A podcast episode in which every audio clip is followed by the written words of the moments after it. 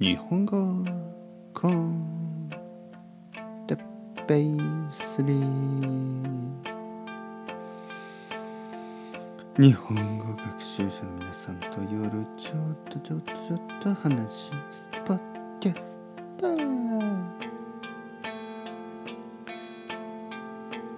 えー、今日はまあ何しようかな。料理を作ってます。について。はいはいはい。今あの料理を作ってますね。何でしょうか。えー、これはスープですね。まあ小さい鍋とでも言ったらいいかな。日本では、まあ、秋とか冬ですね。寒くなると鍋を食べる人が多い、鍋。鍋とは一体何でしょうか？とかというとまああのたくさんのいろいろな野菜を少しずつまず入れます。えー、僕が入れたのは大根人参、えー、ネギ長ネギ。あと、えー、きのこしいたけ少し、えー、あとね、えー、セロリも少し入れた、えー、パクチーコリアンダー。これも少し入れた。これはちょっと珍しいね。あのー、普通は入れないけどセロリとかコリアンダーは僕の奥さんがよく買うので、えー、それを入れました。あとはあと何入れたかな。あとあ大根の葉葉葉葉っぱというか大根リーフも少し入れました。えー、そんなもんかな。あとは豚肉を少し入れました。で今あのそれを煮てますね。ボイルしてます。煮てます。えー、それは本当にあのあ体が温まりますね、はい、冬はやっぱりちょっと寒いでしょ？で寒い時に、まあ、冬まあまだまだ秋なんですけど、えー、ちょっといやもう冬と言っていいかなもう冬冬ですねもう冬でしょこれは。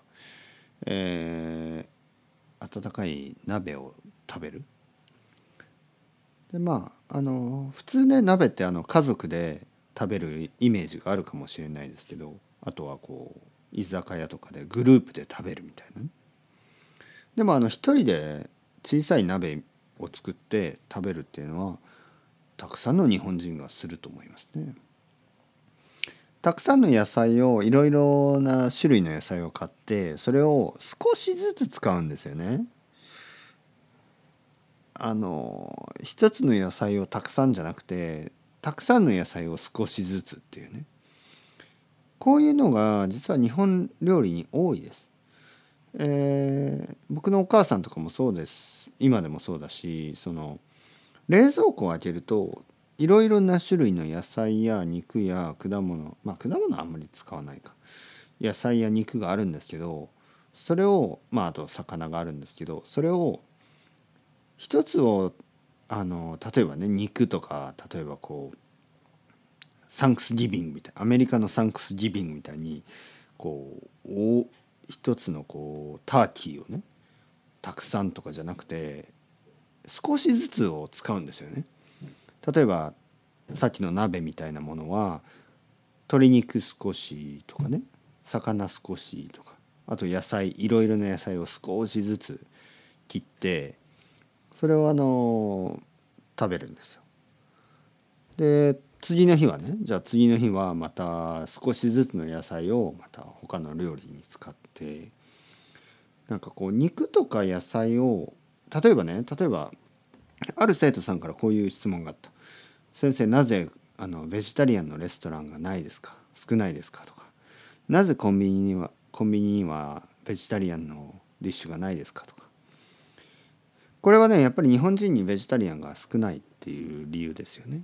で日本人はどうかっていうとほとんどの人がまあ少しの肉少しの魚少しの野菜こうそれがミックスされてるものが好きなんですよね。いわゆる白か黒じゃなくてこのベジタリアンかたくさんの肉かじゃなくて全部が少しずつあるのがあのいいと思っている。でこれはあのマクロビオティクスとかもそうですけどまあ食べ物だけじゃなくて日本のいろいろなアイデアですねアイデアがなんかこう白か黒っていうよりはいろいろなものが少しずつがいいんじゃない？みたいないわゆるはっきりしない悪く言えば全然はっきりしない。よく言えばバランスが大事。バランス重視みたいな、まあ、考え方があって。まああのそれがうまく機能しているのがいわゆる鍋。なわけですよ。鍋はこのそれがうまく機能していること、えー、うまく機能していないのが社会。まあまあ社会はうまく機能してるとある意味うまく機能してると言えるんですけどあまりにあの白か黒をはっきり決めないのでまあちょっと中途半端な状態にある。経済とかね。まあ日本経済はそんな感じでしょう。会社とかね。ビジネスとかその通りですよね。なんかこうバランスを気にするあまりいろいろなものが少しずつある会社みたいになってしまう。はい。そうですよね。本当に日本の大きい会社っていうのはいろんなビジネスを少しずつやってるのでなんかこう一つの極端な強さみたいなのがなくてこのグローバルマーケットだとなかなか勝てないですよね。はい、それは本当にあの分かりやすい悪い例だと悪いのかな？ちょっと分かんないなでもビジネスとしてはやっぱり悪いですね。というわけでまあ鍋作りながら社会の話あの国の形いろいろなタイプについて話話せましたよかったですね。はいそろそろできたと思うんで僕は食べますね。はい、というわけで皆さんもなんか温かいものを食べてゆっくり寝てください。はい、というわけで日本語 con Teppei Sleep でした。 Chao chao hasta luego おやすみおやすみおやすみいただきます。